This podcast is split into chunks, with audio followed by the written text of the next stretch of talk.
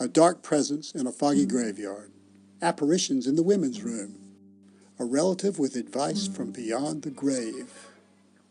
I'm Mark Davis with the Atlanta Journal Constitution, and this is Spooked.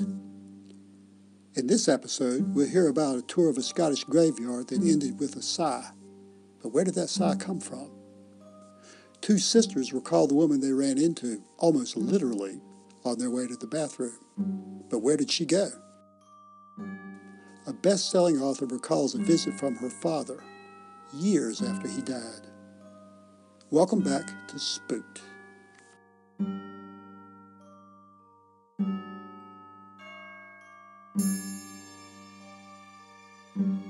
Kate Kovach is an interpreter at the Atlanta History Center, taking visitors back in time, leading tours in character.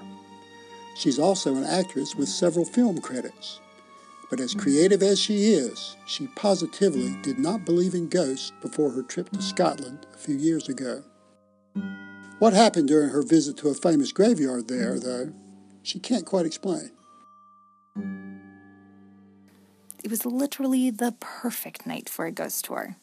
The entire city was covered in a veil of fog and mist, and it was just cold enough, just wet enough, just windy enough that it was only my storytelling troupe that was there, and then one other woman. There were about seven of us.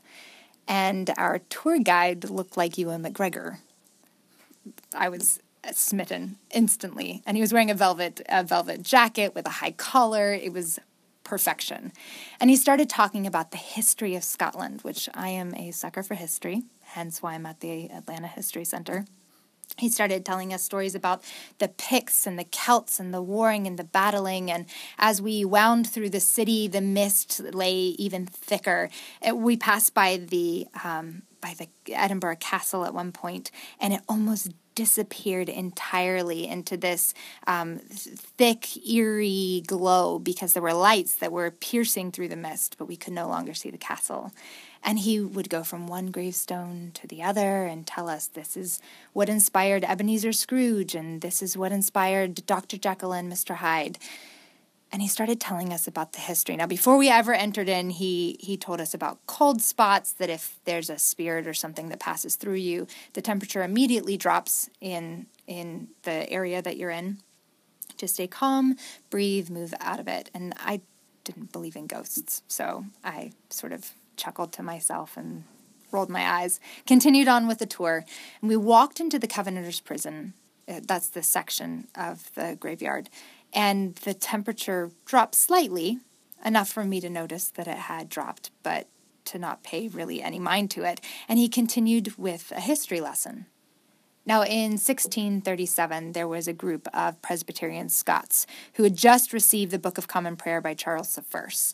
And they decided that they were all going to meet in Greyfriars Kirkyard to sign a covenant, the Presbyterian covenant, to say that they were not going to abide by a king or a steward meddling in their faith. Christ was the head of the church, and therefore they signed their, their, their names to a piece of paper, thus signing their death sentence.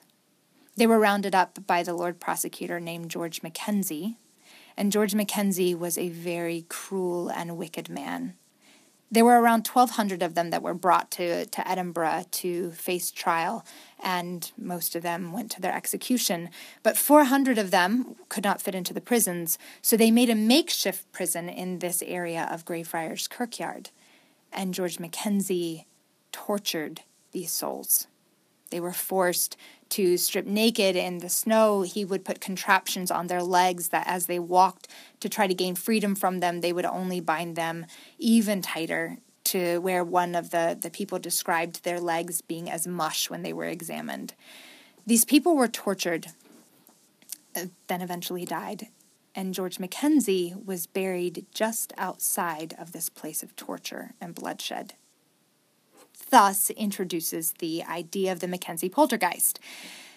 Remember, I don't believe in ghosts. So he's talking about all of these people who visit this section of the prison and then they go home and they find um, scratch marks and they find bruises and they feel as if they're walking through cobwebs and there's all these things that are supposed to happen to them. We walk into the Covenanters prison and Again, I'm paying no mind. I'm just fascinated with the history. And they place us inside a mausoleum, which is owned by the Mackenzie family. Now, Mackenzie himself, he's buried outside of the Covenanters prison, but his family is buried inside, right next to it. And they shove us in this mausoleum, and someone on the outside who is a part of the tour, jumps out and scares us all with a mask on. And our tour guide says, Sorry about that. You want to be scared on this tour. If you weren't actually scared, then you'd want your money back. So we had to do that. But this is the moment where he asked us all to step outside of the mausoleum. Now, mind you, I've just been inside. I've seen I've seen everything. He has a flashlight. There's no speakers. There's there's nothing in there except us and our guide and the man who jumped out behind the mausoleum to scare us. We're all in the front of the mausoleum at this point, and he says, "Right, now's the moment where I'm going to incant a Mackenzie spirit." I'm thinking to myself, this is not a good idea. I don't care if I believe in ghosts or not, this is not a good idea. But he says an incantation, and we all hear.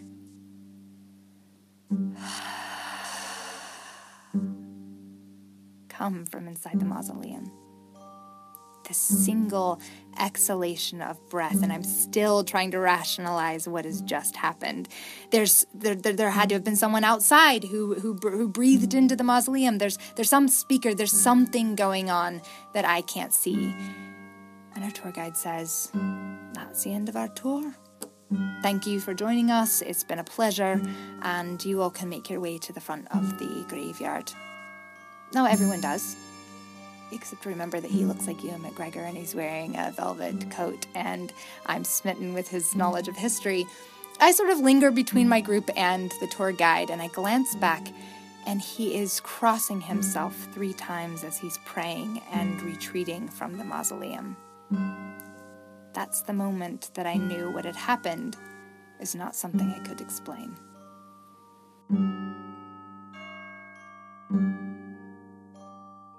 A few days after my experience at Greyfriars, I thought it would be a great idea to take one of my friends there. She had come up to visit me from London and she wanted to have the similar experience because I was telling her how amazing it was. We went back. The tour guide wasn't as, as good, didn't know her history as well. And at the moment that she placed us all into the mausoleum, before anyone could jump out and scare us, people started passing out. Three people hit the ground.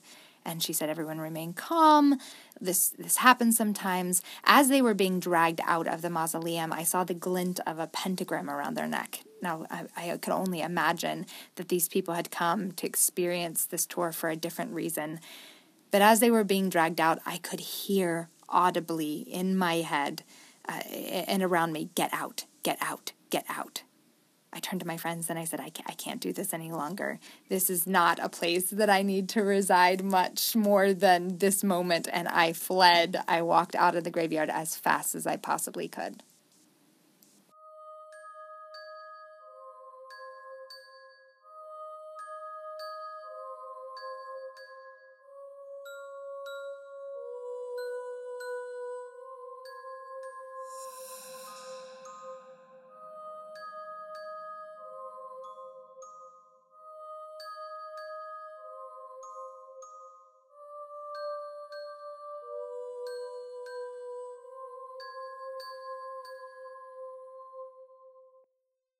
Back to this continent. Two sisters, Cheryl Robards and Kelly Alanis, found themselves hustling to reach the nearest restroom. You could say that each was really motivated to get there. But an old lady in a vintage black dress was one step in front of them. Or was she? I'm Cheryl, and this is my baby sister Kelly. I'm Kelly, Cheryl's baby sister. but um, uh, this would happen about 2010 and what had happened is that my grandmother had been really sick and they had all called us in and told us that this was going to be the time that you know calling family in and so we all met at my house and we were racing up to lagrange hospital which is the town about 30 minutes uh, south of yeah. Newnan mm-hmm. um, so we were racing and we had not taken a minute to go to the bathroom. So by the time we pulled up at the LaGrange Hospital, Kelly and I had to really go to the bathroom. and uh, so we were racing each other to the bathroom. And as we were going down the corridor, we noticed uh, a elderly woman in a black coat and a black hat and flowers. But what what struck me odd was that it was warm outside, and so what she had on was way too hot, and it was also very outdated. Uh, I'm not good with the dates, but it was very outdated what she had on.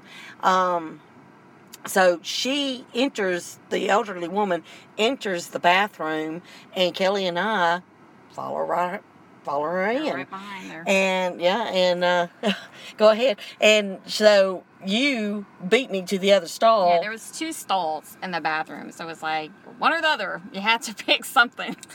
and you had seen the lady go in and lock the door because you were ahead of me. yeah. And because you bullied yourself in front of me, but um, but anyway, so you beat me to the stall, and so I'm play fussing with you, saying I can't believe you took the last stall, and and uh, I'm doing my little TT dance outside the door and fussing with you, and um, uh, and while I'm waiting on the elderly woman to come out of the door, about about that time, the door kind of swings open, and I'm thinking, oh man, I'm fixing to have to help this old woman. She's gonna be sitting on the pot, and I'm gonna we're gonna have an embarrassment moment here, and um, so nothing happens, and so I finish opening up the door, and there's nobody in the stall. And I just kind of stand there, and then I go, She proceeds to tell me, who's in the other stall, Kelly, there's nobody in this bathroom. And I was like, shut up. Like, shut up. There's, you know, there's somebody in there. I thought she was still playing at that time, but she, when I heard her voice and how freaked out she was by it, yeah, no more bathroom for me. Pants up, ran. Yep, I think I ran past her. Yeah, because you were like, you was like, what do you mean there's nobody there? Where did she go to? And I said, I don't know. Well, did she come out? And I was like, well, no, she would have had to come right beside me, and you know, she would have had to bump into me to to get out the door. And I said, she's not here. And again, you say, what do you mean she's not there? And I said, she's not here. So out you run. I took off. I She out took that off. bathroom. But me, I wasn't brave or anything. I just I had to go really bad, so I didn't. It was between me and the ghost, and I'm sorry. Move out of the way. I had to go, so I went, and uh, and then when I got finished, I came out, and you just looked at me and you said, "Did that just really happen?" Yeah, I think we were both kind of stunned by it, like Yeah. taken by surprise. Cause Very. we knew somebody went into that bathroom. Mm-hmm. There was no mistaking. We saw her. I saw her, same thing, black long coat, black hat, the flowers. We described her to a T. Of course, nobody believed us. No, we even asked the nurse, but you know, the nurse did. She did kind of. I don't know if she was playing with us or not, but she did kind of confirm that there were have been other ghost Sightings. sightings. What did she look like in her face? I didn't see her from the front. I just saw her from the back walking into the door. So that's all I saw. I, I don't know, know she had short face. hair. Uh, she was a dark woman, um, but she was hunched over, so you really didn't see the face. You just, but really, I mean, she and I were racing to the bathroom, and so you know, you really don't look at people when, You're caught up in that moment. yeah. But there was no other way she could have gotten out. oh no, No. there's no way. I mean, we saw her go into the stall, and we heard the door lock. Mm-hmm. So, because she and I discussed it afterwards, and she was like, "I know I heard that door lock. Did you not hear that door lock?" And I was like, "Yeah, because you know you can hear somebody The little put latch. the latch." And uh, so we we scratched our heads a long time for that one. Mm-hmm. And of course, everybody else that we towed looked at us like, mm-hmm, y'all been drinking too much. So it was just kind of like, no, honest, we did not dip into the pool. so, but um, yeah, it, it, that was just a freaky thing that happened. So, We had a good time talking to Cheryl and Kelly. They're born storytellers. You can hear that. And their encounter with the lady in the hospital bathroom wasn't the first time they experienced something they couldn't quite explain. I'm 22. At that time, I was 22 when Dad died, and uh, and Kelly was 12. And of course, you know, we found out that Dad had uh, uh, he had turned started turning jaundice and all this stuff, and we took him to the hospital and they did a exploratory surgery on him, and and all they could do was just sew him back up, and um, the cancer had already ate through, and um, that was in November. In in January, he was dead, and uh, he died January twenty fifth, nineteen eighty seven, and while I was at the hospital, I was going down the hallway, and my other sister and my mom came out of his room, shaking their heads, you know, stating that my dad had passed. And meanwhile, Kelly is at home with our other sister, Ginger, who at the time was also she was 14, and like I said, Kelly was 12. And um, from what I remember you telling me was that uh, something woke you up, and you saw Daddy, and he was telling you that everything was okay. Yeah, yeah. I was fast asleep, and it's like somebody's literally shaking you awake. So I'm thinking sister, you know, our cousins were there. I'm thinking somebody's trying to get me awake, and I saw my. It was actually like I was awake, and I saw my father, and he was just reassuring me that I was okay, and that he was okay. But I had this sense that I knew he had passed away. So I woke my my sister that was there at the house when I woke her up to and proceeded to tell her. And she of course was like, "Go back to bed. You just had a dream. Go back to bed." And then what seemed like minutes later, they were coming to the house to inform us that my father had passed away. Did he speak to you? He did just ensure me that we would be okay, you know, that mama would be okay, that us girls would be okay. And he referred to us as the golden girls. And he just said, you know, my golden girls will be okay. And that was pretty much it. It was just real brief, real quick. Um, and then, like I said, it just seemed, which it could have been hours, but at that being so young, it seemed like minutes pretty much that they came in to inform us that he had passed away. So I, I guess having cancer, he probably had looked very emaciated there at the end. When you saw him that night, did he look healthy? No, he came to me as if, yeah, he was healthy, he was fine. Same father I'd always known, not sick at all. Yeah, Started to when Dad hit. died. When Dad died, we uh, he had lost so much weight that we had to um, find him a little boy's uh, shirt just so he'd always been a big man. He stood about what wouldn't you say about six one? Oh yeah. and dad was always around anywhere between 250 to 300 pounds but not fat just stocky he was just a very healthy looking man and um and by the time we buried him i think he was like 123 pounds And he came to me as the healthier him. I didn't see that sick man in front of me, so What feeling did you have? just real calm, confused, um, trying to fight if I was actually awake or if I was still sleeping, but more of a calm feeling, like I knew his words were true, like we would be okay. And that was pretty much it.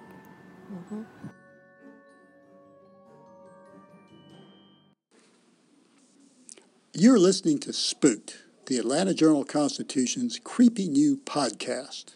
We're making more, too.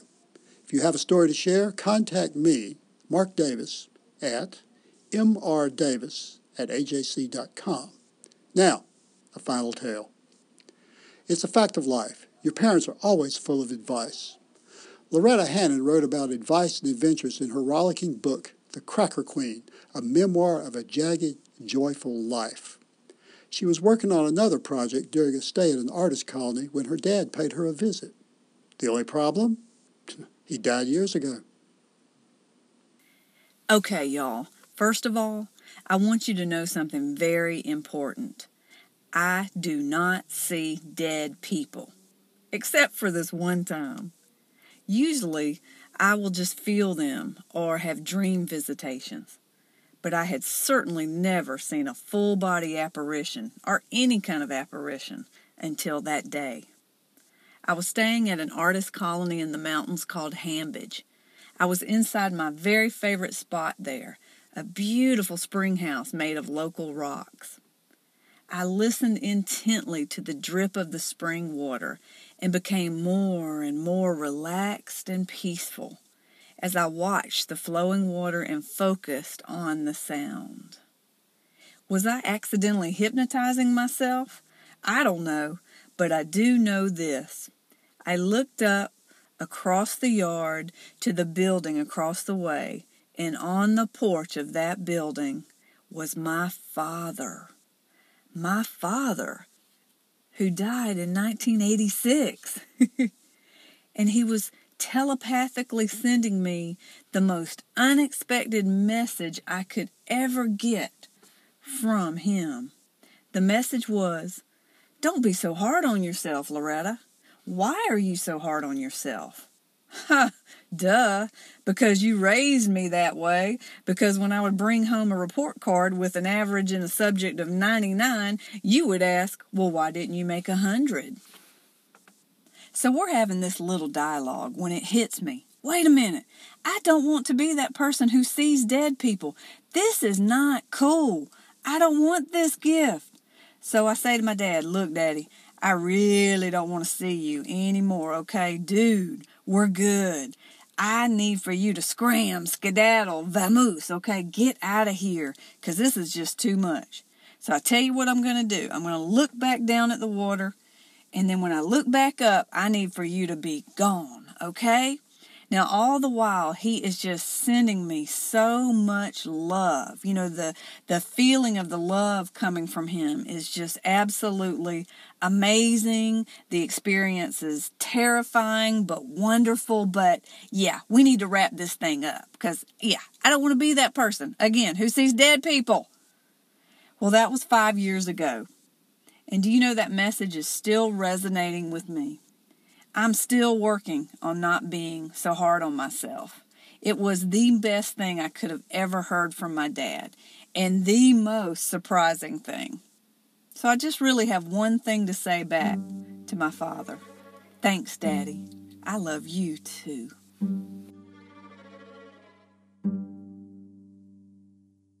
This episode of Spooked was reported and produced by Jennifer Brett and narrated by me, Mark Davis. Thanks for listening. Until next time.